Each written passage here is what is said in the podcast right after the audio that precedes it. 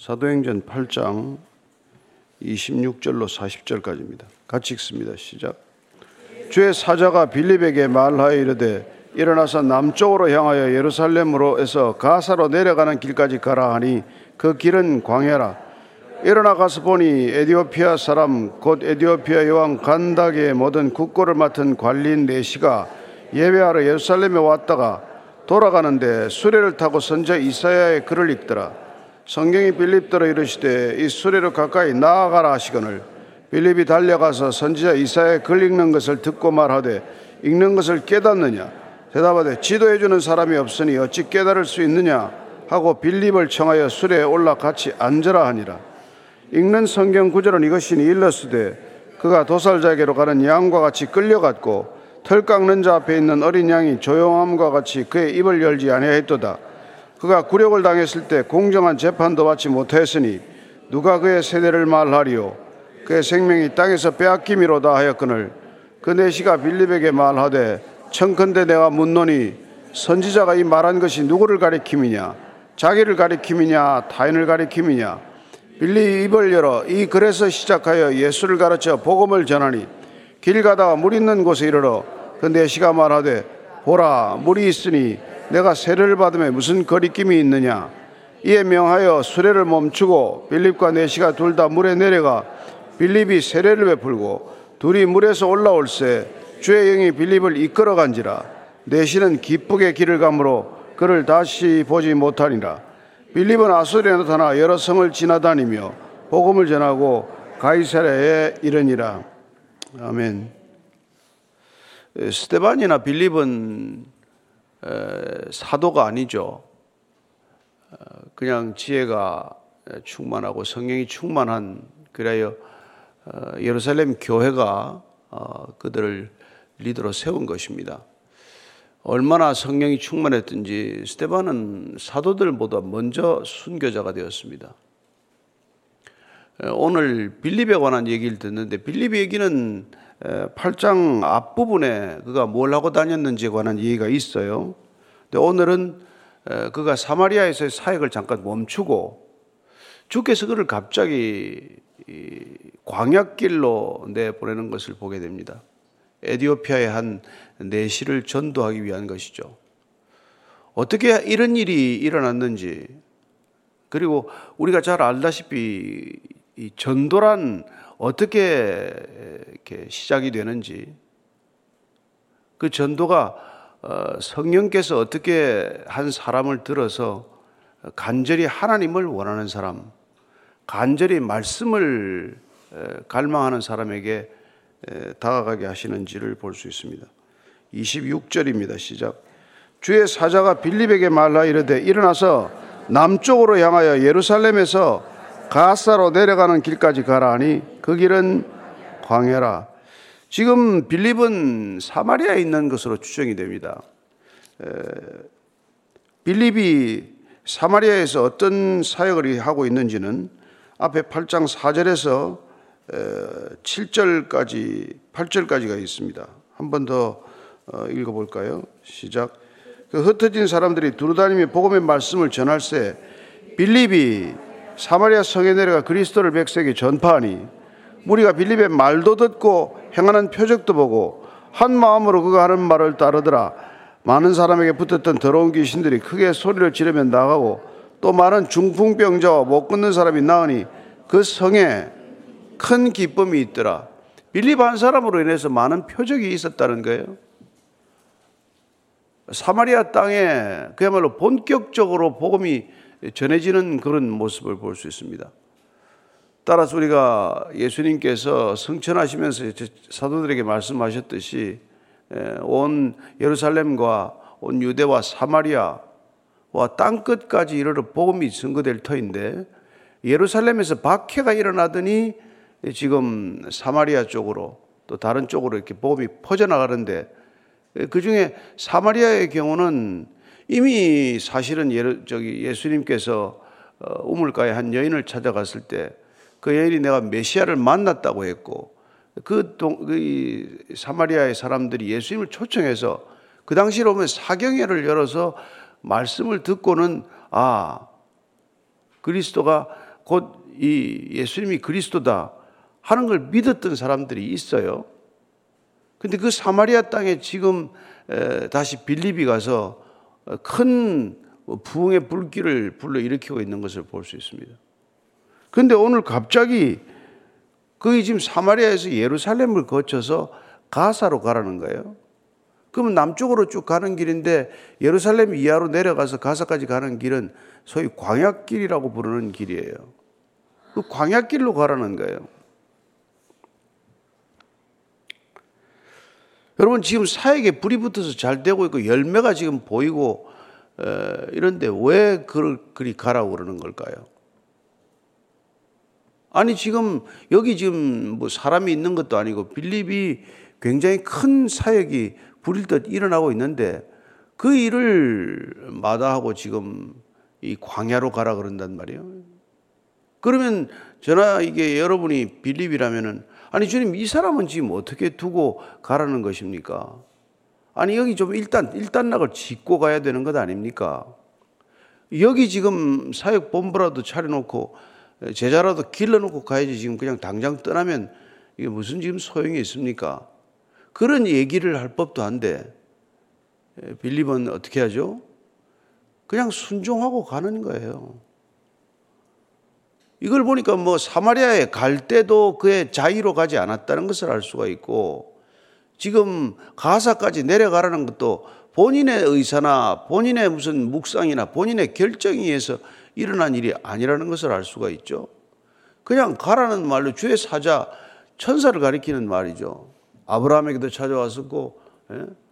뭐 야곱에게도 왔고, 엘리야에게도 왔고, 기도원에게도 왔고, 하다못해 뭐 사가랴에게도 왔고 많은 경우가 있습니다만은 왔을 때 이런 순종이 필요하단 말이죠. 예. 갈 바를 알지 못하지만은 가라고 할 때 갈 수 있는 용기. 그게 용기라는 게 무슨 내가 무슨 주도적으로 이렇게 결정하는 용기입니까? 순종하는 게 더 큰 용기란 말이에요. 가사로 내려가는 길까지 가라고 하는데 그 길은 광야라고 한다. 광야. 예. 출애굽 시켜놨더니 광야로 전전시키더니 지금 실컷 사마리아에 큰 사역을 일으키더니 광야길로 들여보내는 빌립의 발걸음을 보게 됩니다. 27절, 28절이에요. 일어나가서 보니 에디오피아 사람 곧 에디오피아 여왕 간닥의 모든 국고를 맡은 관리인 네시가 예배하러 예루살렘에 왔다가 돌아가는데 수레를 타고 선자 이사야의 글을 읽더라. 가서 만난 사람은 에디오피아 사람 네시 한 사람이에요. 아니 많은 사람들에게 복음을 전하고 있는 사람을 불러서 왜 이 사람 한 사람에게 복음을 전하게 하시냐 이 말이죠. 하나님의 마음은 지금 이 에디오피아 사람이 어떤 마음을 가졌건 간절하게 하나님을 원하고 말씀을 알고자 하는 이 마음에 하나님이 주목하시고 빌립을 지금 발걸음을 돌이켜서 이 내시에게 보낸단 말이에요. 그러니까 믿음으로 순종하고 가는 길은 우리, 우리가 상식적으로 보면 이해가 되는 길입니까? 이해가 안 되는 일이죠. 여기 일이 얼마나 많은데 이 일을 젖혀두고 저 일을 하라는 겁니까? 그게 우리로서는 이해가 안 되는 일이죠. 아, 여기 아흔아홉 마리 양이 중요합니까? 지금 길 잃은 밖에 있는 한 마리 양이 중요합니까? 우리로서는 아흔아홉 마리 양이 백 번, 천번 중요하지 않습니까?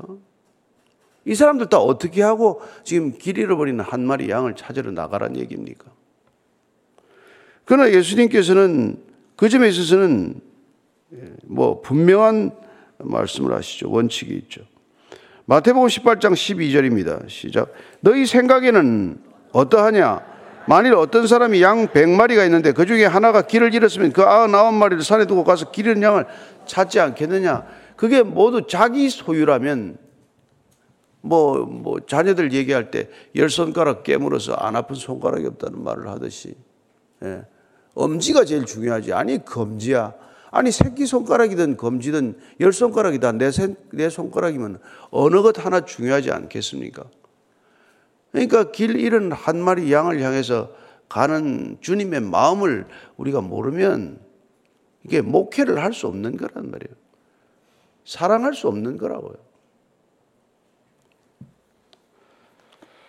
근데 어쨌건 지금 어, 빌립은 순종하고 떠났습니다. 갔더니 에디오피아 사람이 봤네요. 에디오피아는 구약에서는 구스라고 불렀던 땅이에요. 예. 북수단에 지금 좀 위치가 될 텐데 그 당시에 누비아 왕국이라는 게 있었다고 해요. 어쨌건 거기 에디오피아는 여왕이 다스리는 모양인데 여왕을 간다게라고 부르는데 그게 간다게 여왕 이름이 아니라 바라오나 뭐, 뭐, 카, 뭐 카이사나 하는 것처럼 예, 직책에 관한 이름으로 보통 보고 있습니다. 아니면 뭐 프톨레미 왕조라고 할 때 뭐 그런 왕조의 이름을 말할 수도 있다고 보죠. 어쨌건 그 간다게의 모든 국고를 맡은 관리인, 그러니까 뭐 재정 재무장관이나 되든지 그렇게 하겠죠. 뭐 재정 관리인인데 그 당시에는 고위직을 맡는 사람 경우는 이렇게 내시를 만들어서 쓰기도 했다고 해요. 근데 이 사람이 예배하러 예루살렘에 왔다가 돌아가는데 수레에서 지금 선지자의 글을 읽는 거예요. 그 당시에는 두루마리 성경 아닙니까? 여러분 구약 성경 중에 제일 두꺼운 두루마리 성경이 뭐겠어요? 이사에서 66장 우리가 보면 제일 두껍지 않습니까? 근데 어쨌건 그 당시에 이 두루마리 성경이 아주 귀할 때니까 이걸 지금 가지고 있다는 것 자체가 대단한 열성이죠. 아니 히브리인 중에 히브리인이라고 한들 이 두루마리 성경을 몇 사람이 가지고 있었겠어요. 근데 이 이방인이 그 이사야서를 가지고 있었다는 거예요. 그리고 그 수레를 타고 가면서 지금 이사야 글을 읽고 있습니다. 네. 뭐를 읽고 있죠? 29절에서 30절까지 31절입니다. 시작. 성령이 빌립들을 이르시되 이 수레로 가까이 나아가라 하시거늘 빌립이 달려가서 선제 이사야 글 읽는 것을 듣고 말하되 읽는 것을 깨닫느냐 대답하되 지도해 주는 사람이 없으니 어찌 깨달을 수 있느냐고 빌립을 청하여 술에 올라 같이 앉으라 하니라. 이사야서를 읽고 있는데 빌립이 예, 광야길로 가라고 그래서 부지런히 갔을 거예요. 아유, 이게 요나처럼 갔으면 못 갔을 거 아닙니까? 못 만나는 거 아니에요. 가다가 뭐 주막에서 뭐 좀 쉬다가 뭐 느긋하게 갔으면 못 만날 사람이에요. 마차 타고 가는데, 그죠? 수레 타고. 그러니까 득달같이 달려갔으니까 이 사람을 만날 수 있을 거라는 걸 알 수 있고 그리고 수레를 보았는데 저건가 이건가 지금 할 때 이 수레로 가까이 나아가라. 왜 제가 수레에 꼭 가야 됩니까? 예, 저렇게 편하게 가는 사람한테. 하여튼 그렇게 시비 걸지 않고 가서 이 사람에게 말을 건단 말이에요. 뭘 하나 주, 주의 깊게 살펴봤을 거 아니에요? 마차 가까이 다가가지 않고 싶지 않은 낯선 마차지만은 가라고 순종해서 갔더니 이사야의 글을 읽는 글을 본단 말이에요.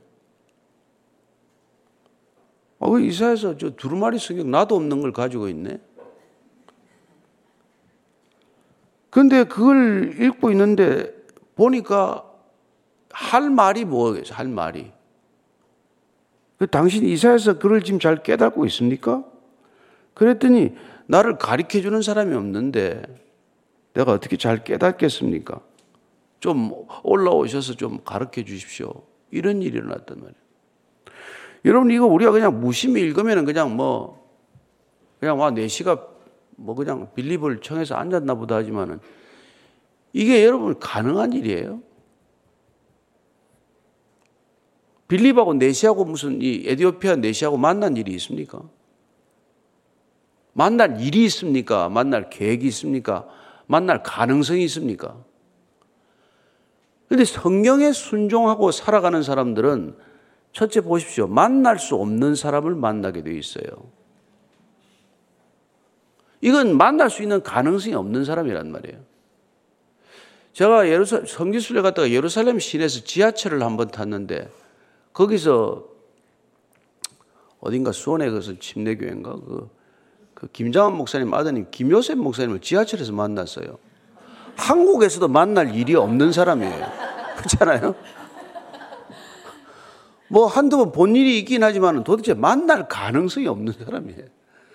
그런데 그런 일이 있단 말이에요. 그 가서 저는, 저는 여기서도 지하철 잘 안 타는데 그 예루살렘까지 와서 무슨 지하철을 타겠어요.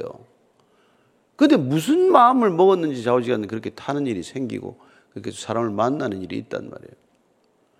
여러분들이 해외 가도 마찬가지예요. 공항에서 우연히 만난다. 우연히 만난 것이죠. 그러나 만날 가능성이 어디 있습니까? 제가 두바이 공항에서 그 저기 저 아르헨티나에서 우리 살아가는 교민을 만났어요. 그분이 뭐 반갑게 와서 말이죠. 뭐 하여튼 뭐 같이 인사를 하고 얘기를 나눴는데, 예. 뭐 요지는 뭐 하여튼 유튜브 영상을 보고 있대요. 하여튼 간에 그 많은 사람이 오락가락 하는데, 예. 거기 두바이에서 뭐 만날 일이 뭐 있겠어요. 근데 하여튼 이렇게 가다 보면은 꼭 정말 만날 수 없는 사람을 만나는데 그건 정말 예수님이 아니고서는 만날 수 없는 사람이고 성령께서 마음을 주지 않으면 못 만날 사람이에요. 예. 이번에 그 북아프리카 선교대회 파리 포럼에 가서도 한 그분을 만났는데 그분이 거기까지 올 사람도 아니에요. 근데 와서 좌우지간 그 집회에 하루 참석을 하고 또 이렇게 같이 따로 또 만나서 식사를 한번 하게 됐는데 예, 진짜 그 얘기를 들으려고 거기를 왔구나.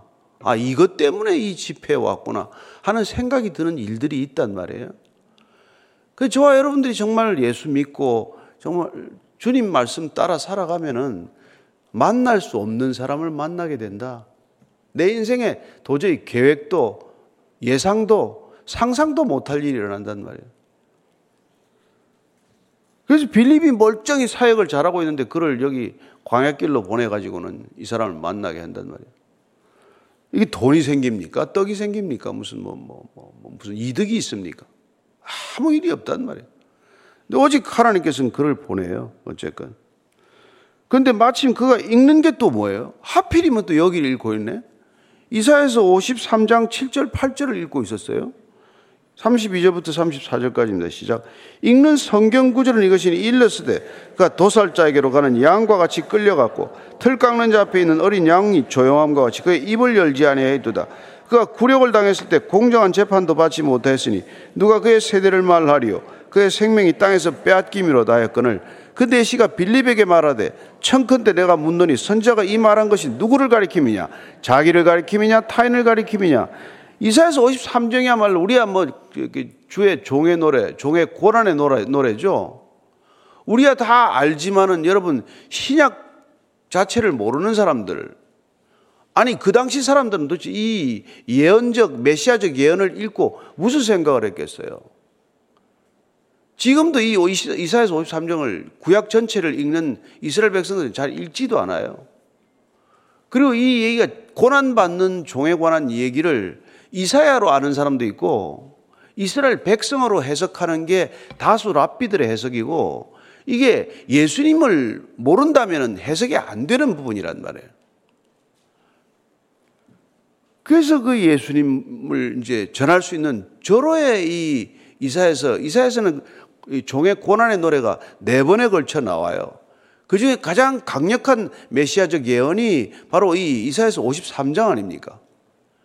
바로 여기를 펴서 읽고 있는 거예요. 이게 어떻게 또 우연입니까? 네. 그 많은 책 중에 두루마기는 왜 하필이면은 예, 모세 오경 중에 하나를 가지고 있지 않고 이사야를 가지고 있으며 하필 그 읽고 있는 부분은 때왜 53장이며 어, 어떻게 이 빌립과 이 내시가 만날 수 있으며 예, 해석이 안 되고 해설이 안 되는 설명이 안 되는 그런 인생의 일이 일어난단 말이죠. 뒤 35절입니다. 시작.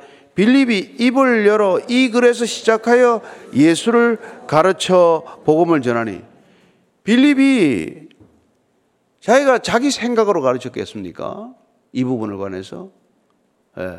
성령께서 주시는 지혜로운 입을 열어 말하게 하심을 따라 말했을 것 아니겠어요? 그래서 우리가 잘 아는 대로 로마서 10장 17절 말씀입니다. 로마서 10장 17절이에요. 시작. 그러므로 믿음은 들음에서 나매 들음은 그리스도의 말씀으로 말미암았느니라. 그에게 믿음을 심어주기 위하여 그리스도의 말씀을 예언적 메시아적 말씀을 읽게 하신 거란 말이에요. 그걸 빌립으로 하여금 콕 집어서 다시 복음을 전하게 한 거란 말이죠. 바로 그 고난 받는 종은 예수 그리스도의 관한 것이다. 이 말이죠. 그래서 빌립이 입을 열어서 이 글에서 시작하여 예수를 가르치고 복음을 전한다는 이 글을 시작 가리 통해서 이 글에서 시작하는 게 중요하단 말이에요. 이게 물론 이사야서 53장이니까 이 메시아적 예언에서 시작하여 메시아를 가리킨다라고 해석하지만 저와 여러분들은 성경을 펴고 있는 사람을 만나는 게 아니에요. 우리는 광약길로까지 가라고 하지도 않아요. 갈 사람도 아니기 때문에. 우리가 만나는 거는 간닥의 4시의 마차가 아니란 말이에요. 근데 우리는 직장에 갔을 뿐인데 왠지 그 사람이 오늘 우리에게 내가 꼭 죽고 싶다. 이런 말을 보니 이 말에서부터 복음을 전해야 한다 이 말이에요. 이 내시가 펼치고 있는 53장 7절에서부터 복음을 전하기 시작한단 말이에요. 이 간닥의 내시의 관심사로부터 주된 관심으로부터 이 사람은 물론 성경적 관심을 가지고 있지만 보통 사람들은 성경에 대한 관심을 가지고 있지 않아요. 그래서 우리가 이걸 볼 때, 아, 성경을 가르쳐야 되겠구나. 물론 성경을 잘 알고 있다가 풀어주면 좋지만, 이 간닥의 내시가 갖고 있는 관심사로부터 우리가 복음을 전할 수 있어야 한다. 이 말이에요. 그래서 누군가는, 아유, 내가 이거 뭐, 요새 애가, 원치 않는 애가 임신이 됐네. 거기서부터 복음을 전해야 한단 말이에요. 예. 가다가 어제 내가, 어, 그거 뭐차 하나 끼워줬으면 될 텐데, 그 차하고 부딪 하다가 부딪혀가지고 차 손해가 크다 그러면 그 차가 부딪힌 사건에서부터 우리는 복음을 전하기 시작해야 된단 말이에요. 무슨 말을 한마디 듣든지 그 말에서부터 그 사람의 관심사로부터 우리가 이, 이 얘기가 시작이 돼야 된단 말이에요. 근데 우리는 우리가 믿고 있는 믿음이 너무 중요해서 우리 생각으로 가로막혀 있단 말이에요. 그래서 그 사람의 관심이 보이질 않아. 내 관심밖에 없어요. 내 교회밖에 없고. 그래서 복음이 막혔고 그래서 기독교가 줄어드는 거 아십니까? 그래서 교회들이 다 술집으로 팔리고 이게 지금 이 난리가 난 거란 말이에요. 가라 그러면 두말 없이 광약길이라도 가야 될 것이고 마차를 보면은 마차에 달려가야 할 것이고 달려가서 그 사람이 뭘 하고 있는가를 주식이 주의 깊게 살펴봐야 될 것이고 그 사람이 무슨 관심을 가지고 있는지로부터 우리가 시작이 돼야 될 텐데 우리는 대화하는 게 전부 내 관심으로부터밖에 대화를 못 풀어간단 말이에요.